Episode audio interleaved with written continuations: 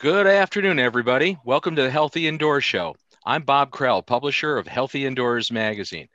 Uh, we've got an interesting show again today. Um, joining us live from Ottawa, Canada, coming coming across the border, um, is uh, Donald Weeks.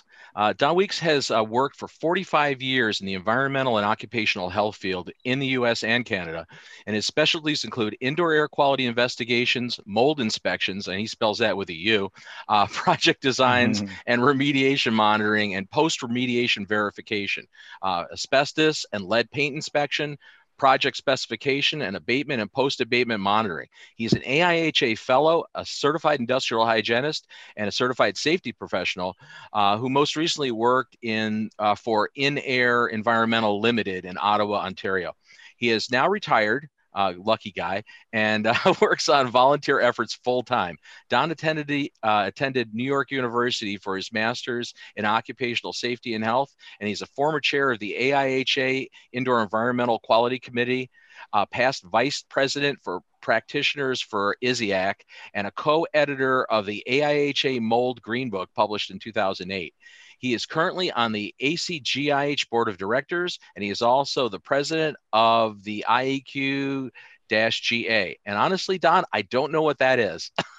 Well, that's why don't we start? Uh, why don't we start with that? IEQGA. I'm like, hmm, I, yeah, I don't know that one. All right, Bob. Great. Good to good to see you guys, you and Joe. And, um, basically, the uh, IEQGA is the Indoor Environmental Quality Global Alliance. And uh, it's an effort that was initially started uh, by uh, Bill Bahnfleth when he was president of ASHRAE. And it's been going on for about five years. We just, last year in uh, November, we incorporated as a, uh, a corporation, a nonprofit corporation in Belgium.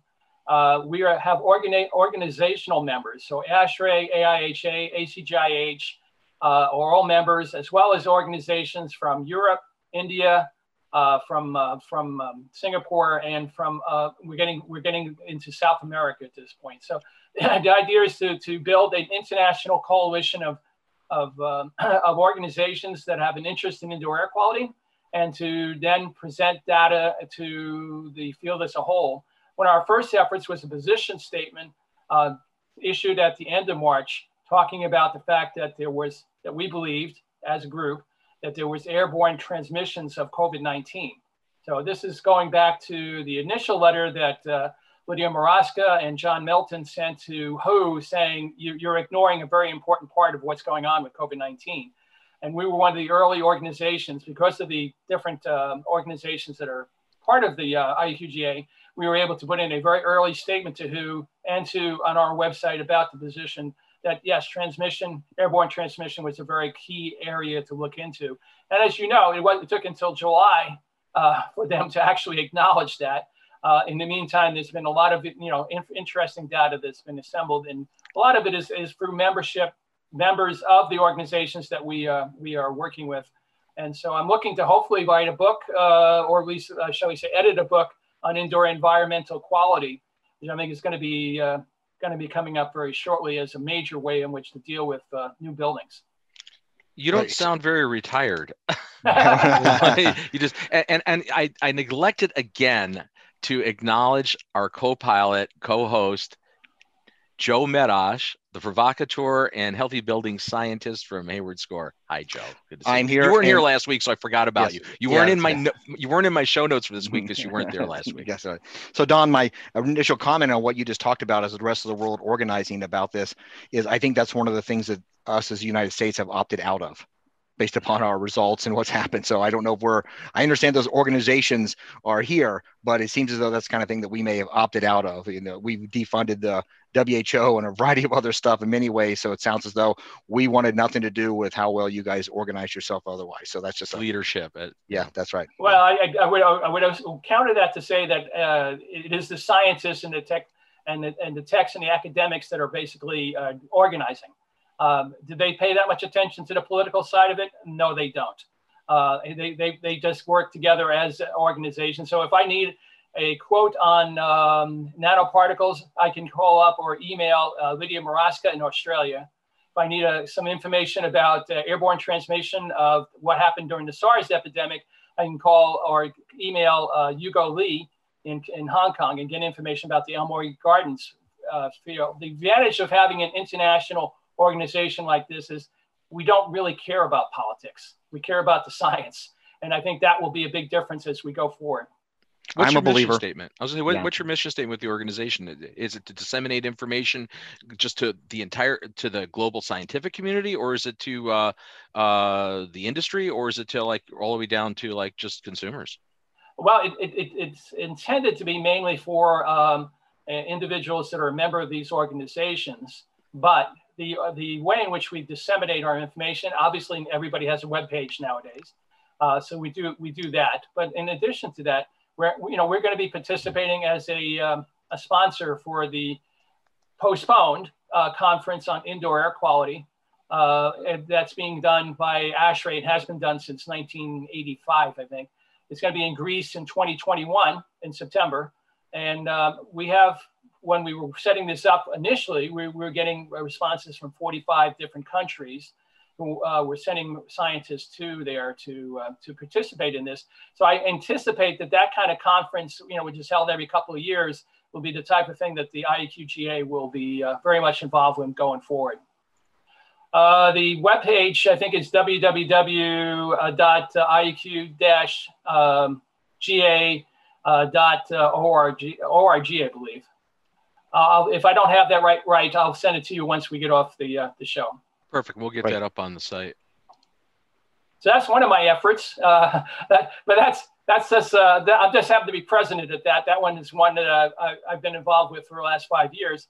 The last three years, I've been involved with the American Conference of Governmental Industrial Hygienists, um, which uh, um, Joe had asked me to talk a little bit about that because I think it's an important organization. It actually predates AIHA by one year, which we're very proud of. We actually started forming in, in 1938, um, and, and, and it has been going on ever since then. And one of the key items that everybody should be aware of is the threshold limit values that uh, they publish on a yearly basis, the TLVs. Um, they were used in 1972 uh, by OSHA to set the PELs. Um, unfortunately, OSHA has not been able to successfully update those public uh, those numbers However, we do every year. Uh, we, we update our uh, uh, TLVs and BEIs, the, the biological exposure indices, on a, on a yearly basis. And it's done by our technical committees uh, that deal with those, those issues. And then it comes up to the full board. So every year we vote in December uh, to, to update the, uh, the, uh, the various uh, TLVs that have been presented by the committees. We also do physical, uh, um, you know, problems or issues, I should say, such as ergonomics, uh, radiation, noise. Those are also part of the TLV booklet as well. So you, you can, if you haven't been familiar with them up to date, you should definitely look into them because I think, as I said, I think they're, they're, they're, they're really the most recent information that is available on the, the various chemicals that are out there as well as uh, the other problems. Recently, uh, we've revived the bioaerosols committee.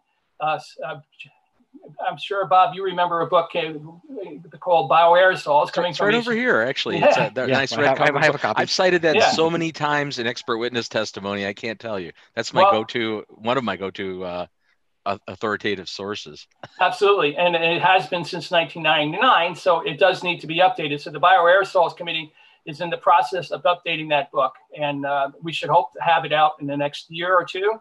Um, it's a it's a major effort, obviously, to update something of that nature, but uh, we feel it's very important uh, to do that. Cheryl Marcham uh, from um, from Oklahoma and, and, is the chair. Jack Springston, who you know very well, is the vice chair. Uh, and they have a, an active group that meet about once a month uh, to discuss uh, updating the chapters as we go forward. So I, am looking forward to seeing that book come out in the next couple of years. I want to ask one question about your threshold limits that most threshold limits that are out there are for the installer or the person on site, not the actual occupant who's has a greater exposure over long term. Can you explain briefly your role in that as a difference between installer versus occupant? Yeah, I, I think the, the, the, TLVs were originally set up for industrial uh, facilities. Um, and so they're eight hour standards. Um, and so it's exposure for eight hours, 40 hours a week type of standards they were not intended to be for consumers. You're right. Uh, buildings are not necessarily the preview of the TLVs, and really, quite frankly, e- no, not either of the PELs as well from OSHA. Uh, there are other standards that are set up for that uh, for, for, various uh, organizations like EPA or in some cases uh, some state agencies. Uh, here in Ontario, for example, the, um, the, Ontario Ministry of Labor sets the standards on a yearly basis as well. So, but they're really intended for more of the workplace than they are for the uh, for the consumer in their home or in other places of that nature. Great, thanks. Um, and ACGIH, you know, it, it's interesting because uh, I, I think Joe raised, you know, when Joe raised that in the in the pre-talk, you know, that you know, what's the difference between that and AIHA? And uh, yeah, uh, quite quite a distinct difference, really. But but uh, yeah. but there are industrial hygienists involved in both. Well, yes, they are industrial hygienists. It, it, when I came up, you know, a long time ago, recognizing that uh, I'm, I'm, a, you know, one of the older gentlemen in, in this area, uh, 45 years ago, you were expected to join both uh, that was just that was just part of the the uh, you know what you did to become an industrial hygienist. Um, and really, the way, the way I look at it is, is, is there's another group that, that's involved that used to be known as ABIH, and it's now uh, global uh, something. I forget what it is, but it, but it, ABIH is absorbed into it. They were involved with the CIH des- designations, and they were set up by AIHA back in the 1960s to, to, as a separate body for that particular purpose. So ABIH is really for professionalism. You know, that you want to show that you're a CIH. AIHA is for the professionals. You're a member of the profession. AC, is for the profession itself. It's setting up the standards for the profession. So it shows where you should be going, what you should be doing, what do you need to know in order to do a full evaluation of uh, the facility that you're looking at. So it's really a separate in that regard. Those three organizations work together very closely, but they do have separate reasons why they exist. No, th- thanks for you know clarifying that because that's I think that's for a lot of the uh, viewers. It's uh, I, I, believe it's probably an area that you know people can't really define. I've been in the industry 34 years and I couldn't have g- given a succinct answer as you did just the, the, anyway. But so Joe was showing a graphic there, or were you showing that? Uh, no, I brought up yeah, yeah, to the page. Yeah. Thank you, Joe, for doing that. I appreciate it. We, we, we, we do need members, as, as all organizations do. Uh, the, the COVID-19 uh, has created some problems for us. We run a course called Fundamentals of Industrial Ventilation. Uh, it's considered the best ventilation, industrial ventilation course in the world.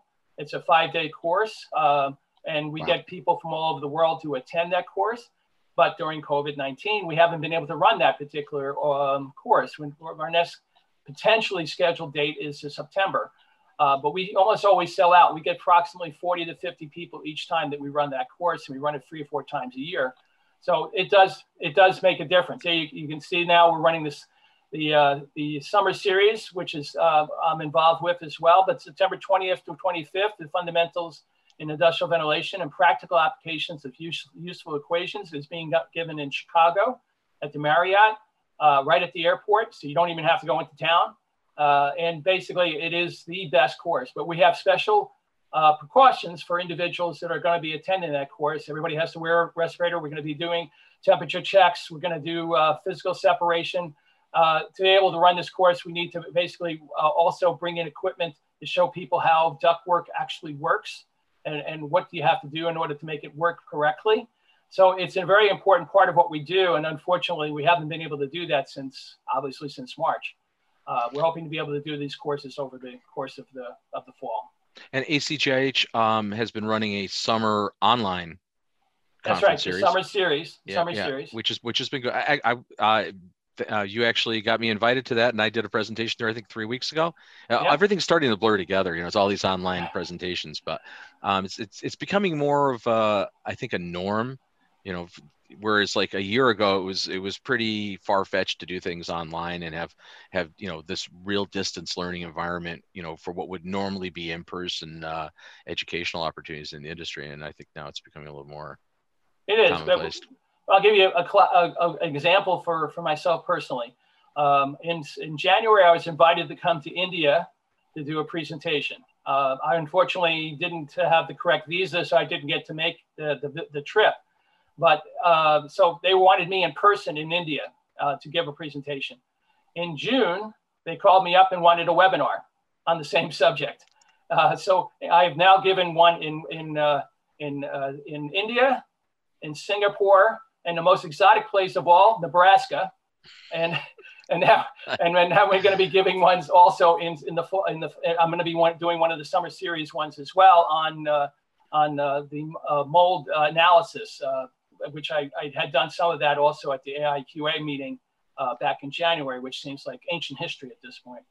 But the the bonus that happens, Don, is, is we all think about is that there's so many great presentations where people do live, and I can maybe get your slides, but I, I don't know what you really are talking about. These webinars are now a great documentation of educational opportunities that you know are, are, have been recorded for the really first time in in all of our careers. We haven't really been documenting what we talk about. So i think that's great that they've been you're we're stuck doing this because now other people can go back and watch some of the stuff that your your great knowledge has been able to share. So uh, there's yeah. a uh, there's a bonus to this challenge of doing things virtual is that we now can go back and reference these things. And it's absolutely. you know, yeah, and i think i think it also means that basically we are probably going to incorporate this into anything that goes forward um, mm-hmm. So any conference, any any webinars, any type of, of training that we're going to do, this this is going to be a major part of what we do.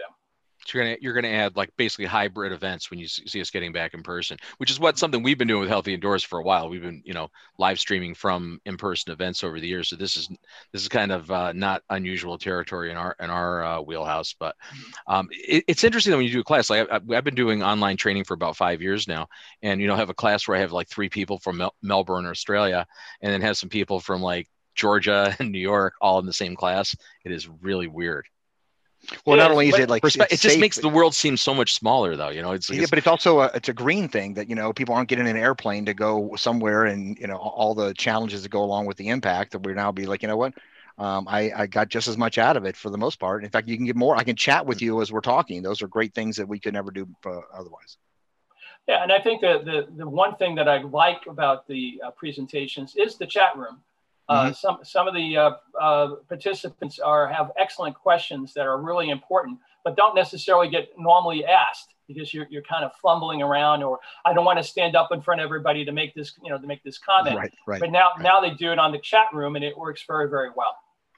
Yeah, I mean that's even true true for training too. Like I, I I'm really a, a, firm believer in like the live face to face or not face to face, but virtual face to face training. Like using the Zoom platform. We've been using Zoom since it came out, where you get to see, you know, the instructor sees the students. The problem when you do just solely based webinar stuff, and I'm not saying that's bad, but it's one directional with the exception of maybe a chat box.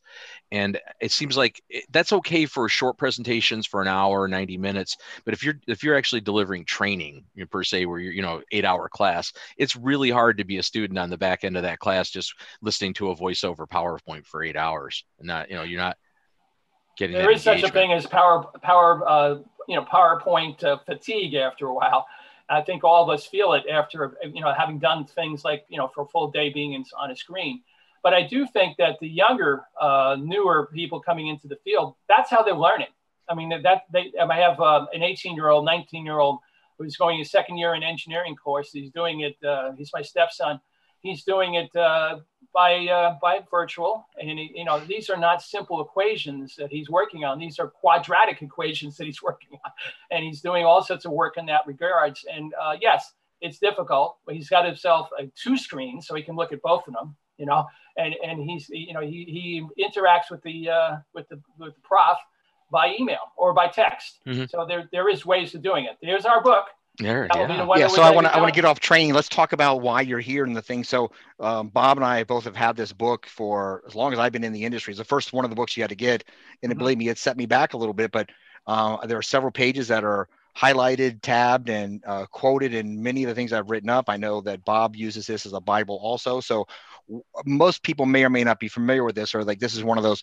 Oh yeah, it's on my shelf because I saw other people got it. So why don't you explain the impact that this has had?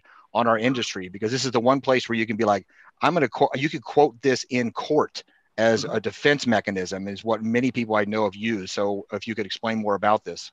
Yeah, the bioaerosols uh, book came out in 1999. It was written by the bioaerosols committee of, of, of uh, ACGIH. Um, and you can see the, the um, um, you know, ACGIH logo on the bottom there at the time. Um, this book was one of the first books that came out and talked about the problems with uh, microbial contamination in buildings and talked about how do you go about detecting it, what do you do in terms of recognizing it, uh, what do you do to evaluate it, and how do you basically control it. And then, of course, remediation. You also want to be in the position to do uh, appropriate remediation. These have the top experts in the field who are involved with the book. Um, one of them that I'm sure you know is Phil Morey, but David Miller, uh, you know, a whole bunch of other people who were very, very top-notch people. Uh, spent a lot of time putting this book together. Now, it was not expected to be a one-off. It was supposed to be updated. Mm on a regular basis. And unfortunately, that did not occur for a variety of reasons we don't need to get into right now. Uh, but basically, it, it is going to be updated now. And, and, and it is a, the, because the book is still uh, continues to sell very well. You do see it almost everywhere uh, in any course that, that, that, talks about microbial contamination. They refer to the bioaerosols book as being one of the, the Bibles of, the, of this industry. Uh, if we go back and recall, 1999 uh, was uh, was pre pre uh, Dripping Springs, Texas. Okay, right. we're talking about going back before the, uh, the you know mold mold mania that took place in the early 2000s. Mm-hmm. So this this book really kind of set the, the standard as to what you have to look for and how you go about uh, you know dealing with mold in, in buildings, particularly in, in housing, but also in other types of buildings as well.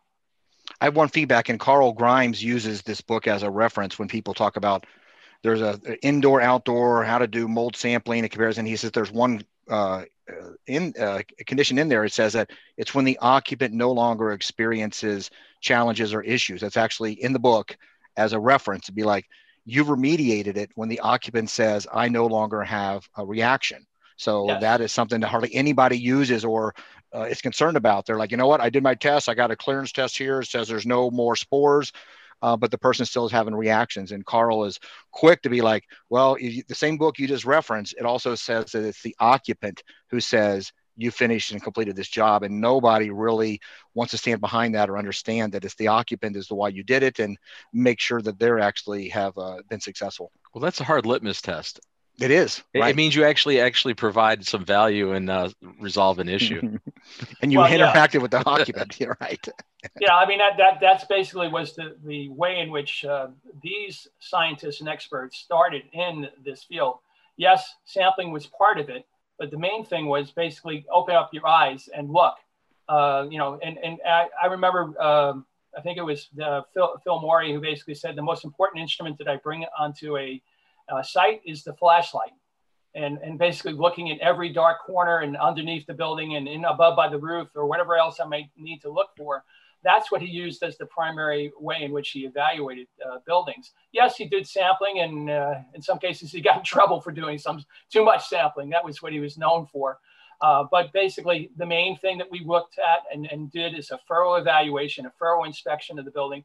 And that has been the bed, bedrock for uh, bioaerosols uh, all the way through to, to this day is that that's what it's looking for occupant satisfaction with what's what took place well i think the flashlight it's his brain. It's the flashlight just allowed his brain to do the work. So yeah right. I agree. I agree. and, and i can t- i can testify to the fact uh, i had the opportunity to work with uh, phil on, on several projects back in the early during the early mold rush. And we i we got called in because we had been doing a lot of remediation in the 90s you know before a lot of companies got in it. And we were involved in this project in upstate new york. It was uh, new construction like six month old building that was under construction, multi uh, family assisted home uh, living complex. And the place was just flooded with water underneath. And like the, he was he was picking off like spore trap counts i think like 10 million per cubic meter like like i mean like numbers that you can't even they're not even reasonable numbers. But honest to god dr phil morey and i got in tyvek suits paprs and crawled under this building Mm-hmm. And I'm thinking to myself, Phil, I, I, can go down and pull those samples for you, dude. It's like, you know, and that was when I was like 40. like, I, I, I'm not really comfortable you climbing down in there and crawling through the mud on your hands and knees, you know, for like 200 yards. And he, he really did. I was, I, I was so impressed with him because he was just like, he, he really, he was a, he was a leader in the industry and did some amazing stuff. But you know, but actually would get his hands dirty, which was pretty cool. Well, I, I, he was he was a mentor to me and to many of the industrial hygienists in the field, including you know a lot of remediators as well. and uh, I should put in a little plug for the AIHA uh, Phil Morey Scholarship um, Fund. We we got that started a couple of years ago, uh, and uh, we are able to give scholarships to the last two years to uh, students, uh, one in Baltimore and one in St. Louis uh, you know, so if you have an extra dollar, uh, you know, just uh, you know, give it to the Phil Morey uh, Scholarship Fund. It would be certainly well appreciated. Excellent.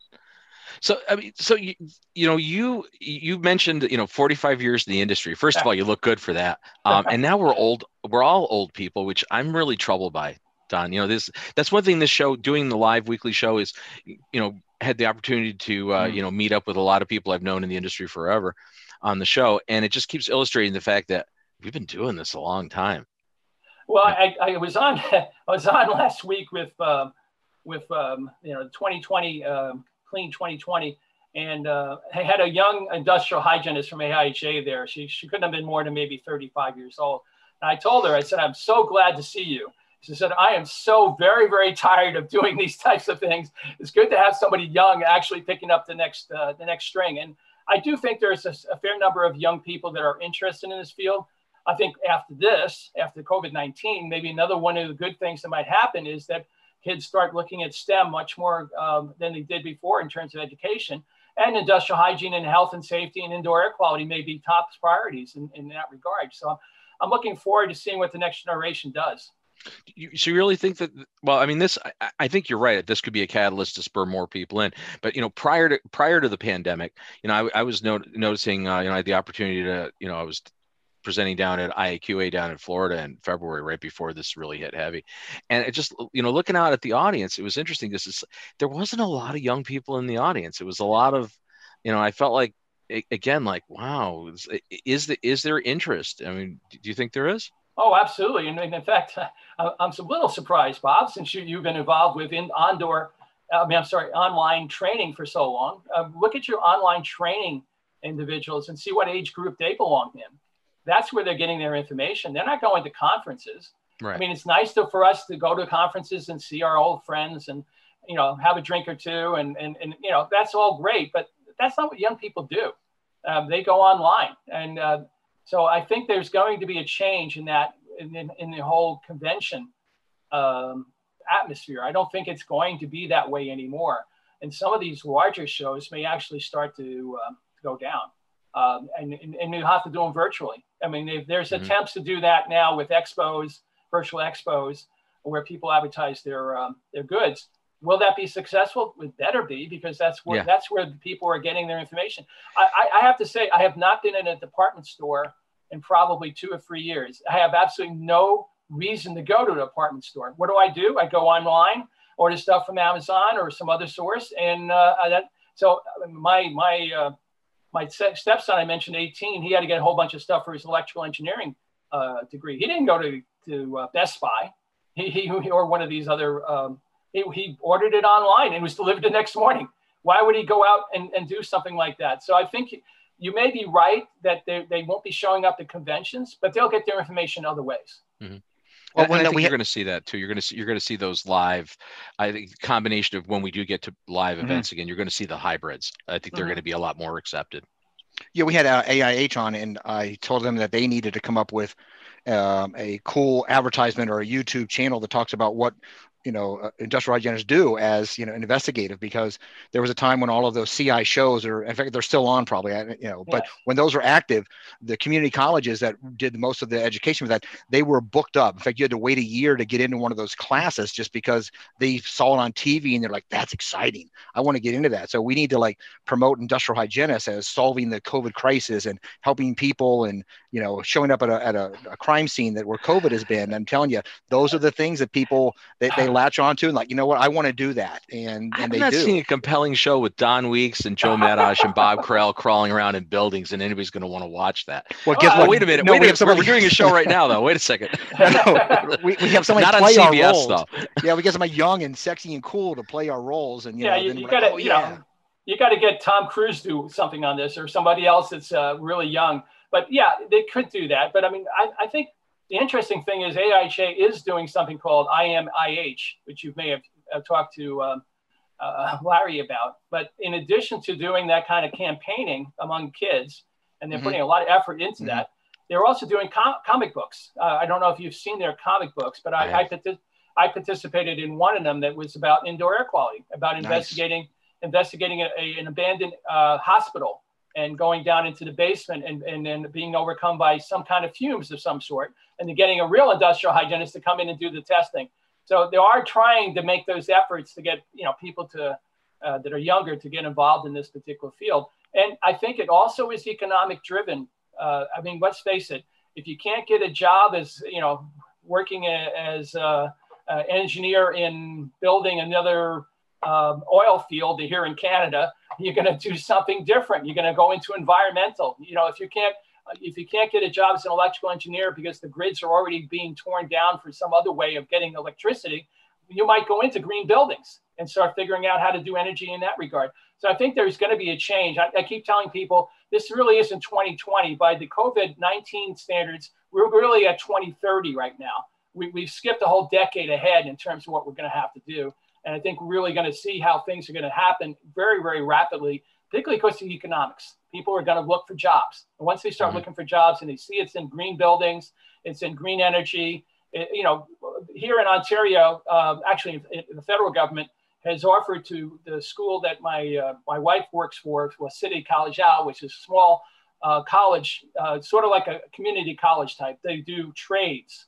Okay, they do uh, construction. They do um, uh, you know biological. Um, uh, they do all sorts of medical, dental, all sorts of different types of trades. So how much emphasis is the government putting on that? Substantial. They just increased their budget substantially to build new buildings in order to house where people are going to work in that, that area. And I think it's really attracting more people into that area because I think they see that as being the, the new thing that's going to happen over the years.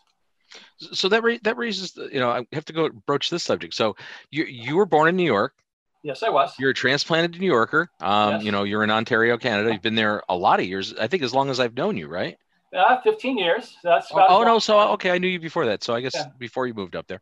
Um, so you you have a dual perspective, probably a little bit, right? Yes, I um, do. you know, um, I'm, a, I'm still an American citizen.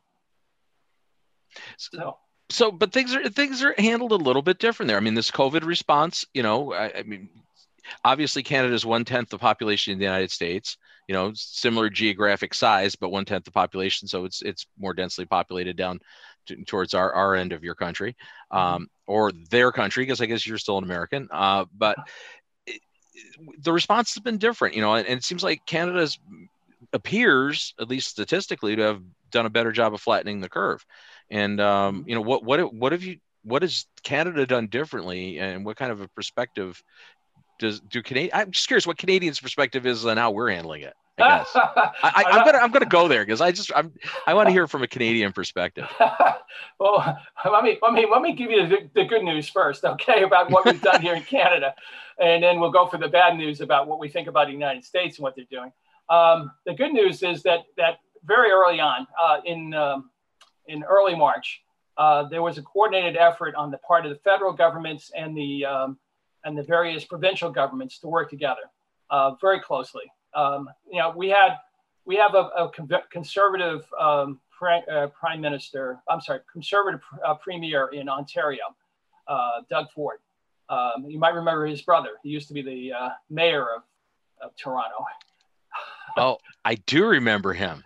yes, you do, don't oh, you? oh, yeah. Okay. Anyway, anyway, yeah. Anyway, anyway, story. so he's very conservative, uh, Dave Doug Ford. Uh, he was really trying to cut expenses because the you know our, our deficit was astronomical. As soon as the COVID 19 hit, uh, he worked very closely with the federal government, which is liberal, all right, under Pierre, uh, Pierre um, I'm sorry, Justin Trudeau. Uh, and, and, they have been working closely for the last four months uh, on, on these issues. And that also applies to Saskatchewan, Alberta, all the way across the entire country. All the premiers have gotten together and worked with the federal government in a very close fashion and they've come up with consistent, um, you know, ways in which to deal with that. Now, with some little, you know, uh, jiggles here and there, you know, Quebec is always a little bit different because they speak French, uh, but and, and, then they also have a different way about social uh, social uh, interaction. Um, most of their um, their outbreaks have been in uh, in um, long-term care facilities uh, and also in bars, quite frankly. Um, they, they have uh, cafes and bars much more so than other places. But a consistent federal presence in this whole discussion has made it much easier for us to flatten the curve. Um, and in actual fact, we're still in the process of doing phase three, which is one stage away from doing a complete back to what we were. With stage three, we are still expected to wear a mask going into any type of public space, uh, no matter where you are. Uh, we're still working on figuring out how to do uh, restaurants, um, and not an easy situation, but we have. That's challenging. It is a challenge. And then summertime, you can do things out on the patios. You can do things. They actually close off streets where they have set up mm-hmm. where people can uh, can eat and drink. Um, so they've worked together, uh, and there's been barely a, a, dissent. So here's our conservative pre- uh, premier. He's in. He's he's working closely with the federal government. He's praising the federal government in many ways. Uh, a bunch of um, demonstrators have shown up at uh, at Parliament in uh, Toronto, protesting that they want everything reopened right away.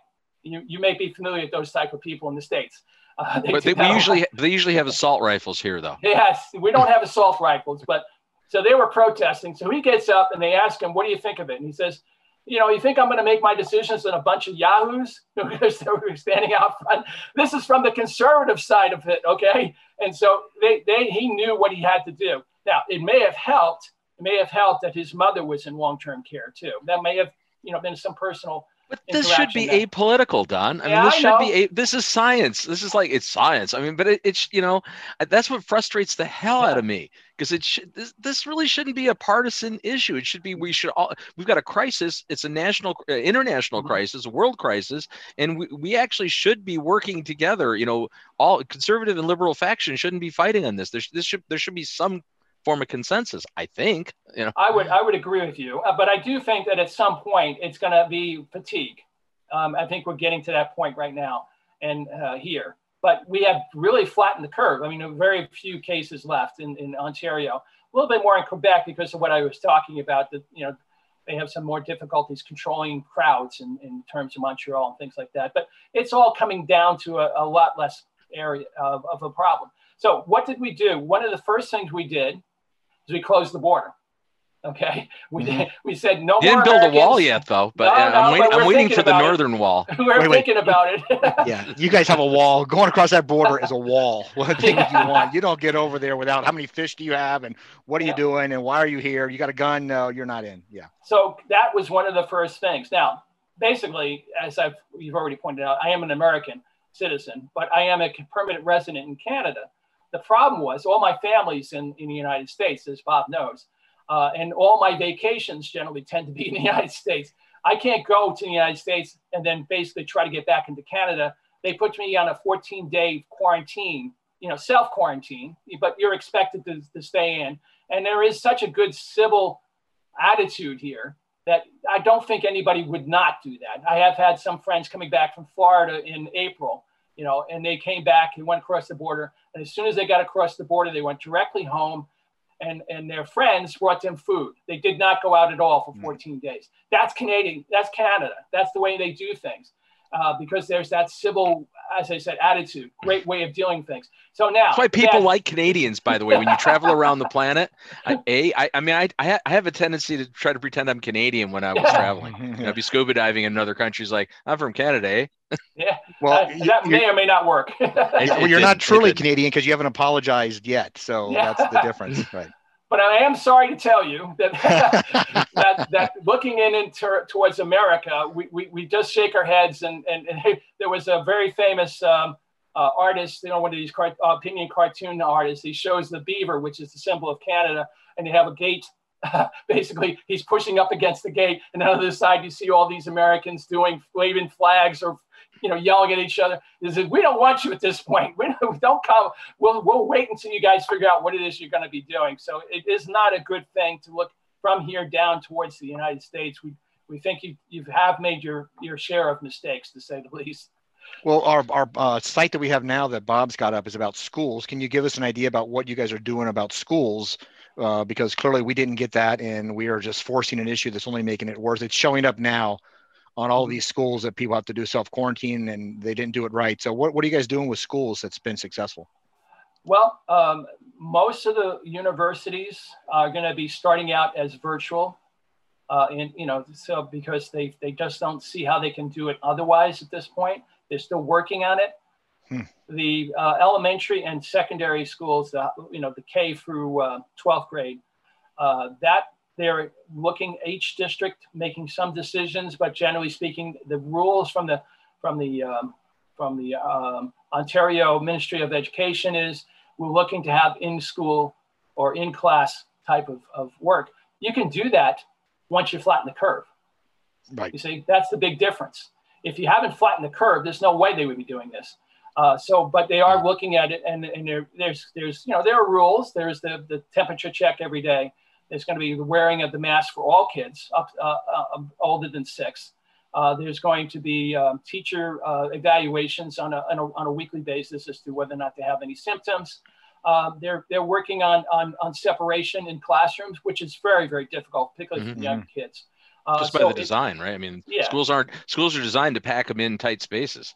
So they're talking about, you know, maybe split sessions, which you, you guys might remember from our early days when the baby boomers went through schools you would have a morning session for half the school and an afternoon session for the other half of the school. So they're talking about some of that and some of the larger, um, like Toronto, uh, in here, Quebec, and things like that. So I think it, it, it, it's really a key that you flatten the curve first. If you don't do that, then none of this is going to work. You're going to have more of a spread than you have had before. So that's the difference is that we were able to do that. It was stringent. It, it, made, it was uncomfortable. It drove me crazy to sit around my house all day long. But, you know, here I am trying to go into retirement and, and you know, I'm not even able to do much in the way of walking or go to the movies or, you know, go see a, a, a you know, a, a bar or a restaurant I want to go to. So it was difficult, but we're making it through. And I think that will pay off in September where we may have a few cases, but it will be a lot less than what we're seeing in the United States. Well, your healthcare system has to play part of part of a role there to having a national healthcare system right? Yes. Whereas, you know, people aren't going to shy away from actually getting treated. Well, that's interesting. Um, or, or, are they? I mean, it, it's it, has got to be a different perspective than a pay to play healthcare like we have here. Absolutely, but keep in mind that one of the places where there was a lot of sick people with COVID nineteen were uh, hospitals.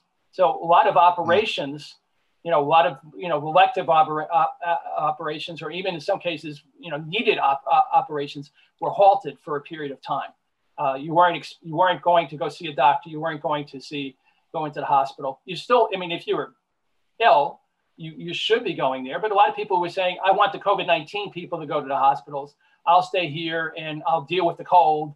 I'll deal with the flu, whatever it might be. So there was a little bit of a switch, but that's changing now back again because the beds are freeing up. There's not as many beds available uh, for, you know, as they, as they thought they needed to have. They, they now have uh, beds available for ordinary operations or, you know, as I said, elective surgery or, mm. or necessary surgery. So that that's happening. And again, you're right, because you're not paying for it, it's not, uh, it isn't quite as difficult to say, uh, I'll postpone it three months, you know, because, you know, I, I can deal with that for the three months and then I'll get, I'll get it done. I hadn't been to a dentist until very recently uh, for six months, well, about five months. And um, I, you know, that was the first time I went in there and he had all the apparatus he needed to, you know, prevent any type of uh, exposure. He was talking about UVGI, getting that in there as well. And so mm-hmm. he, he's putting in his money to do that type of thing because there's no other choice. And money of that is going to continue. That's not going to change. Going to a doctor's office is going to going to be different than ever was before. You're not going to be sitting in a room with a whole bunch of sick people. All right? mm-hmm. gonna, We're going to see a lot more telemedicine here in the states too. Just uh, Dr. John Charles, who we had on uh, several months back, was actually my general practitioner. You know, mm-hmm. he's it was unheard of before this thing. He wasn't doing mm. uh, video teleconferencing for medical. That's happening too, but not as quickly as it is in the states. But what I think that's a reflection of the fact that it is a bureaucratic system. Uh, so they have to get used to how do you charge for that, you know, things of that nature, and that because the doctors still want to be paid. You know, see, all doctors in in in, Canada are, are paid through the province. So you have, you know, you have a different way of perspective in, in, in their regard. And when, when we talk to our doctor, you know, he says, sure, I will see you, but you have to be here at 3.15 in the afternoon. You can't be here at 3.30. You can't be here at three o'clock. So you're going to have that kind of, of uh, interaction that I think with the, with the physicians now going forward.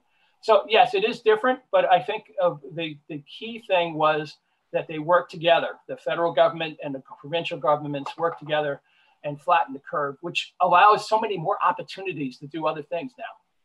So a minute ago, you talked about that we are now 10 years ahead of our normal uh, process. Can you elaborate on this or tell us here's some of the things we learned from the, the COVID experience or it, these things, this is how fast we just jumped ahead. And what are some of those? Right. Well i mean i mentioned amazon. I mean, uh, if you follow amazon in terms of its uh, stock its stock is just skyrocketing.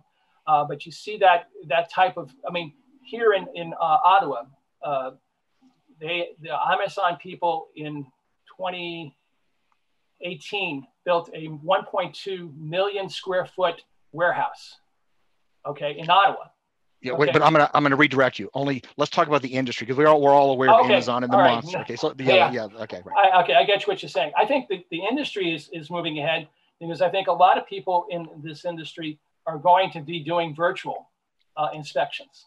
You're going to mm-hmm. ask your you're going to ask your your client to show you where the problem is. All right, what what are you talking about? I'm talking about this particular room, and it, I can't stand. I don't know what that what that stuff is growing on the walls you're going to do a lot more virtual type of, of inspections in that so regard. Virtual triage is what you're almost. Yeah. yeah. Do I need to be there? Not necessarily, but I can look at it for you and, and make a determination. I'm, I'm getting a lot of those types of phone calls, even though I'm retired. Um, I see a change in the perspective about healthy buildings. I think people are going to want to have healthy buildings as part of what they look for in a new building. We, you know, we used to call them green buildings or LEED buildings it's not going to be just focused on, on energy savings. It's going to be focused on indoor air quality and the changes that people expect in order for them to go back. I mean, you're seeing the, uh, uh, the emptying out of office buildings in Midtown Manhattan. I mean, they're just, you know, Google says you can work from home forever. Well, why would you ever go back to commuting? You know, I did that commute in New York City and it's not much fun. Uh, so you stay home. So the change then is, are we really protecting the people at home?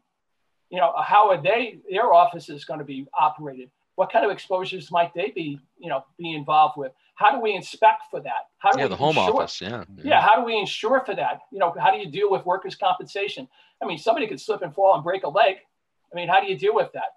Uh, or that's that's part of occupational safety and health, Joe. So, I, mm. but from an occupational health viewpoint, you know, you're dealing with with cramped spaces, probably not a great deal of ventilation. You're probably also dealing with, in some cases, some chemicals, uh, things of that nature that you wouldn't necessarily deal with in, a, in, a, in an office building.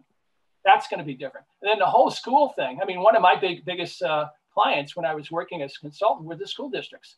They were constantly having problems with indoor air quality. Were, the teachers are complaining about that. Well, if you're doing more virtual, that, that may be reduced, or it may be increased if you're doing split sessions, because now you have teachers working in the morning and then you have a second set working in the afternoon. Where are they going to all fit in?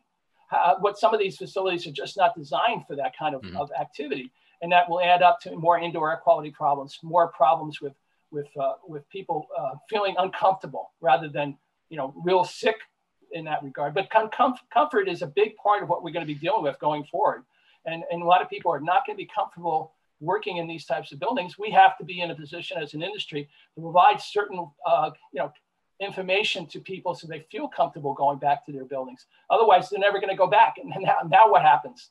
You know, you have a collapse of, of real estate in the middle of, uh, of our city. That's not going to happen. That's not going to play very well. But some of that, I think, inherently, some of that's going to happen, right, Don? Because I mean, jobs jobs that don't require, like, obviously, the manufacturing jobs, the actual field service jobs where you have to go out, you know, those are jobs where people can't telecommute and video commute from home. But a lot of administrative tasks and a lot of you know sales and all, all that can be accomplished this way. So does it really going forward isn't there going to be a paradigm shift in commercial office space? Companies aren't going to need these gazillion mm-hmm. square foot office spaces anymore because they're paying a lot more money for it. Look at the, the utility costs and everything. They're going to you know there's actually going to be an inherent savings to the companies that would have leased that space. Now I, I see where your problem is is in the, the actual commercial real estate market could be devastating I think well, you're going to yeah. see a lot of for for lease uh, signs up. Well, and what, what is going to replace the offices? I mean, basically, are you going to be dealing with uh, tele, you know, these uh, these folks that are doing uh, telemarketing?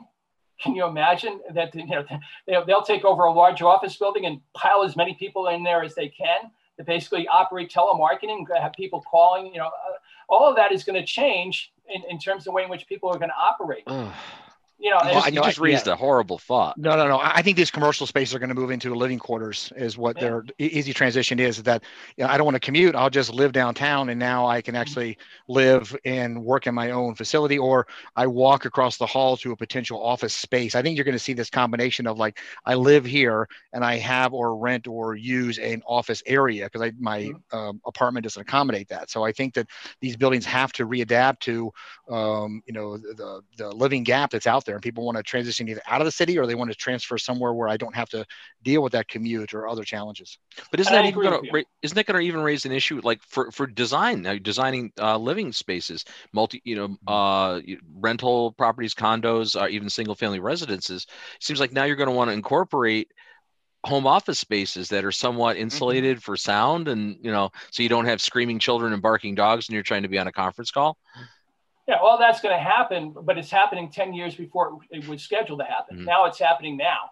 And, and, and I think that, that you're right. We're going to see different designs for, for new homes and retrofits for older homes. So I have, I have, as I already mentioned, my wife and I and, and the stepson, we all have our own computer space, all right, in different parts of the, of the house. We're talking mm-hmm. a, a, you know, a three bedroom house. Where do you put everybody?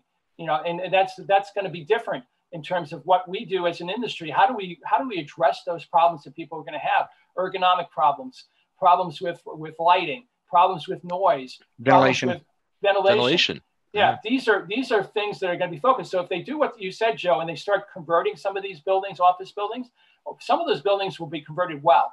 Mm-hmm. Some of them will not be converted well. And I can tell you from previous experience working in New York City, when they started convert like places like Soho or Tribeca or some of these other areas, there were enormous problems with trying to do those conversions and get people feel comfortable with living. Well, the mechanical systems, right? Because yeah. unless you redesign mechanical, which that becomes really like almost a gut rehab, and you start ripping, you know, if ductwork no, is yeah, in case, yeah, no, that's, that's, a, that's a big yeah. thing there was a Wall Street Journal article about um, how architects are already changing their concepts. They were they were adding elevators so people have to wait less, whatever. like that. That's that. I think that was a waste of money. Personally, people really aren't going to care about that, but they do want to know that their house is their their environment, their unit is ventilated, isolated, and and and those are the kind of things that people want. So i do think though that we're going to be in this this paradigm shift as like working from home and doing all that but it will not last. This is not a permanent thing. We just like to get together. We like to you know be in the room with others. I think this is about a two to three year kind of condition and we're going to be like i need to get a regional office. I need to go somewhere so i can get to with my coworkers. We need to get back mm-hmm. to you know talking in the environment together. So i think it is a it's a condition now that everybody's like this is great but as most things happen we were like no no know, I need more physical contact with my colleagues to uh, interact mm-hmm. quickly and live. So I think that there'll be a time when we're not going to go back to where it was, but maybe it's a separation of, you know, what more people live in one area that has a regional office facility and there's multiples of that or something. There's going to be something we're going to need to do to get back to physical contact. I, I, I absolutely agree with you, but on a two to three day uh, basis. There's no reason yes. to have a five day basis right. in, in an great. office. Right. But no, or just the ability to go do that. Like, okay, every yeah. Tuesday we all get yeah. together for four hours, right? Exactly. Whatever that is. That's yeah, that's right. But we need that. But, I mean, but, but that's now makes multiple workplaces. Yes. Multiple workplaces. That's that's true too, right? There's gonna yeah, there's so gonna be more multi-purpose eh, but I think it's going to blur the lines a little. So, so yeah. for me personally, so I, have worked from home, you know, with my uh, my consulting and remediation company over the years, uh, IAQ Technologies, uh, worked out of my home. You know, I, I, have a commercial building in the back. It's a warehouse. You know, I'm, I'm fortunate enough that I have a 12, 12 acre property. I can do that. And, you know, we had a uh, detached two story garage that was converted to an office for the company. Now, since uh, we've transitioned into the magazine doing all this stuff, this office now, this two story building is now video studio. Mm-hmm. Uh, but it's literally across my driveway. So my commute is a 70 foot walk across the driveway into the studio. Yeah. Um, and, now I spend more of my time in the kitchen with a notebook computer. I don't even leave my, I don't even walk the 70 feet anymore. Well, oh, unless I have to do the show, I tend to sit. You know, my wife's like, "Why do you always have to work in here?" And you have to, you know, and you. It's like because I like looking at the birds and the deer and everything. it's a nice place to be. Well, and, and in addition to that, the the answer to the other uh, situation, Joe, that you were talking about is we like to socialize. Yes, we like to socialize on a limited basis. Mm-hmm. In other words, we, we want to go out to where the, you know, to see a play or go to a movie or go to the bar, go to a restaurant, but then we want to go home. Okay. We don't want to spend it, all, you know, all day out there. So there'll be spaces, you know, they'll maybe be artificial to some extent, but there'll be places where you can go to Old Town or, or to you know movie town or whatever you want to call it artificial new spaces where we can socialize but most of our time will still be back in the house and we'll be yeah. working a lot out of the house and that will yeah. probably end up being multiple workplaces that have to be evaluated for workers comp have to be evaluated for mm. ventilation for lighting. Yeah, because that, yeah, that raises a liability issue. Because if you're working for your employer from home, it, you're potentially uh, open to a workers' comp thing, but in your own house. Yeah, so those are the type of things that yeah. our industry will have to address in terms of inspections and things of that nature. And we haven't we haven't got there yet, but I think we will, and, and it will take some time. But uh, I think the younger people are very much aware of what's going to be happening because they're already doing that for schools. I kind of think that they'll be moving into why do I have to go to this office five days a week? They're not going to do that. They're going to figure out another way to work.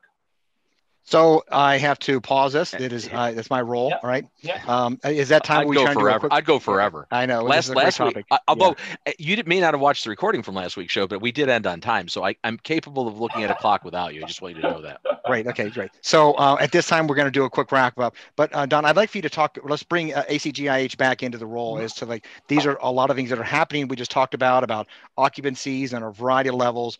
Um, describe uh, what ACGIH's role is and will be as we figure out some of these challenges? Well, I think the, the main thing is still the TLVs, the threshold limit values. I think they're going to be, they've lasted this long, almost, well, a little bit more than 80 years. So I think that, that that's going to be something that we're going to be known for and continue to do. But I think we're going to be moving more into some of the physical and to the biological part of it as well. And I think that's going to change as time goes on because we have to. That's what people are going to be interested in. So ACGIH, I think, will progress along that lines as well. But you know, as I said, we, are we're, we're doing transition right now. We really never set up before to do virtual uh, training, and now we've come up with this summer series of, of, of uh, webinars, and we're going to eventually have to do the the fundamentals of industrial ventilation by by, uh, by, by some kind of mechanism of that nature. So uh, we'll figure it out, but it's going to take some time. And I think that's true for all associations. I, am just thinking the other day, what, hap- what, what happens to the ASH? You, have been to the ASHRAE uh, winter show, Bob. I, mm-hmm. Maybe you have too, Joe. How are they going to do this expo? Oh, AHR Expo? Yeah. Yeah, we're normally a 60 to 70,000 attendees. Yeah. How are they going to do that? Because the appeal, it's it, it's really hard to do with a virtual. Because again, we produce, you know, we pr- produce online events with Healthy Indoors for organizations, smaller scale, obviously, you know, mm-hmm. 30, 40 vendors, not, you know, 3,400 vendors or 3,000 vendors. I don't know how you do that in a virtual environment and make it anything other than just a madhouse. And it's a big, it big, big, it's a big part of their income. Yeah. Yeah. I think they're going to do a, yeah, they're going to do significant staging and a variety of other stuff and, you know, hand out masks. People may not wear them, but, um, and they're going to ventilate the heck out of that space. I, yeah, but, but I think initially they're, they're going online though, aren't they? Isn't it? Well, they went online for their, for their, for their courses. They went online for the, but you can't do that for the expo it's a right. once a year thing, you know? Yeah, yeah. I mean, it's it's tough, right? But it's also think about what that is, though. That's 60, 70,000 people from around the planet all congregating together. It's a freaking petri dish. Well, yeah. right now there's 250 250,000 motorcyclists in uh, uh, the Dakotas. so I mean, you know, yeah, right. So let, us put in perspective as to what's really happening hey, we, here. We've got yeah. sheriffs, sheriff, uh, a sheriff yesterday in uh, Florida, yeah, Florida banned his right. deputies from wearing masks. They're not allowed to wear masks. Or people coming into the office, they're not allowed to wear masks. Either. Yeah, yeah. If you come into the sheriff's office in this county, and I can't remember where it is, you can't wear a mask when you come into the office. It's like, oh, are you kidding? You're not allowed to. So wait, so the one thing that I did get out of this, correct me, Don, is that the new bioaerosol assessment and, and controls will be a comic book. Is that what you had mentioned earlier? Uh, that you well, if only if I can use your face as one of my characters. Sure, why not? Yeah. I, I would love to, I, you know, I would keep that book on my nightstand if I had Joe Medosh's face on it. I'll keep that in mind. I'll keep okay. that in mind. No, I, I think that it's going to be uh, an interesting transition and I think uh, that your type of show is going to be the thing that people are going to go to to get more information as time goes on. So, congratulations on your seventh year in the Isn't that crazy? Yeah. So, and I didn't, did I mention that? So, Don was the cover story mm-hmm. um, of the inaugural issue of Healthy Indoors magazine back in August 2013. And this is the funny part. I last week erroneously told Corbett Lunsford that it was the anniversary of the magazine. And I actually checked, it was the anniversary of uploading the links to the internet, but not when we actually officially released. It actually is today. It was the 13th of August that we launched Healthy Indoors in 2013. So this is, you know, woo! I should have had a birthday cake or a party popper or something. Uh, but you know, and here we're still here. And yeah. so you know, and, and again, it, it's interesting, right? I mean, a lot of changes over in a lot of changes, and then a lot of things have kind of stayed the same, other than the pandemic. We just gotten older, but better looking. That's all. Is that what it is? Okay. yeah, thanks for pointing it out. perfect. Perfect. All right. So, um, so uh, let's quick plug for Joe. Um, eh, Joe uh, is involved with Hayward Score, which is a free. Well, t- tell us about it. It's a free home evaluation uh, that you can do. Yeah, yeah, it's a free online assessment of your um, uh, the benefits and risks that you may be living in. So um, it takes about 10 to 15 minutes, and we give you some uh, personalized recommendations about how to improve ventilation.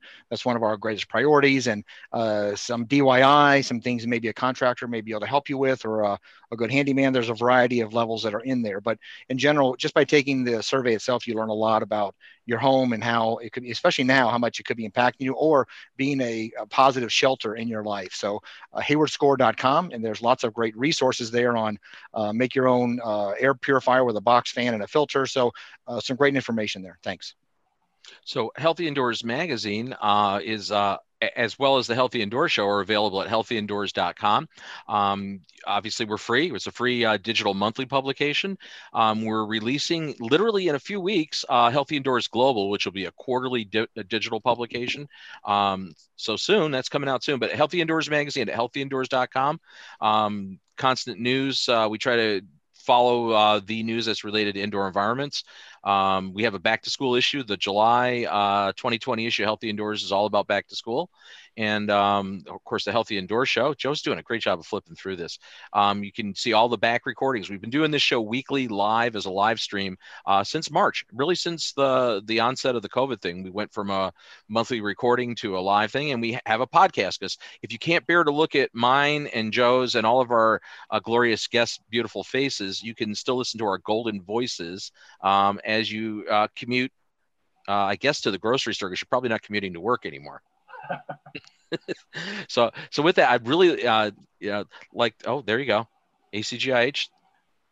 So that's their website. Come and join. Can you join if you're not an industrial hygienist? Yes, absolutely. I'm just, we, uh, You'll take anybody's to... money, right? I'll take your money. well, I can't join any. I can't join any organization that would have me as a member. Yeah, that's a great Grou- Groucho Marx. I know, right? Uh, but yeah, we, we, we do take on. Uh, you know, well, well, the main thing is that if you are interested, you should definitely apply, and uh, there'll be a space for you in either a technical committee or just you know be a member and get the uh, great information that they they send out. They have a weekly uh, publication that uh, that is put out by uh, um, Phil Rauscher, who's their um, technical director. Uh, so you can get that type of information on a weekly basis. And obviously, there's additional publications and other discounts that you can get. All their uh, books now are on PDF. You can get that from, uh, oh. Uh, you know, from um, I forget TechStreet.com. Uh, they'll direct you from the ACGIH website to to Tech TechStreet, and you can buy that and, and download that immediately. Excellent.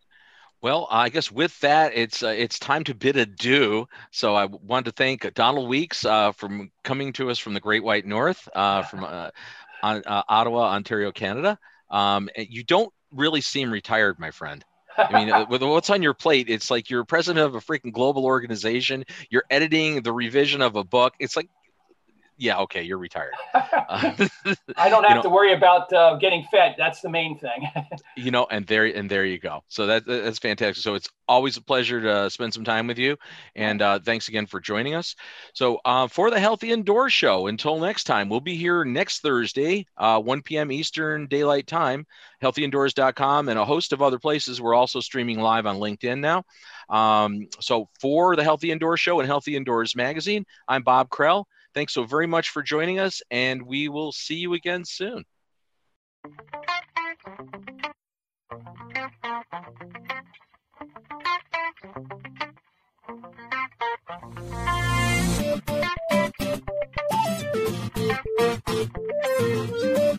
Thank you.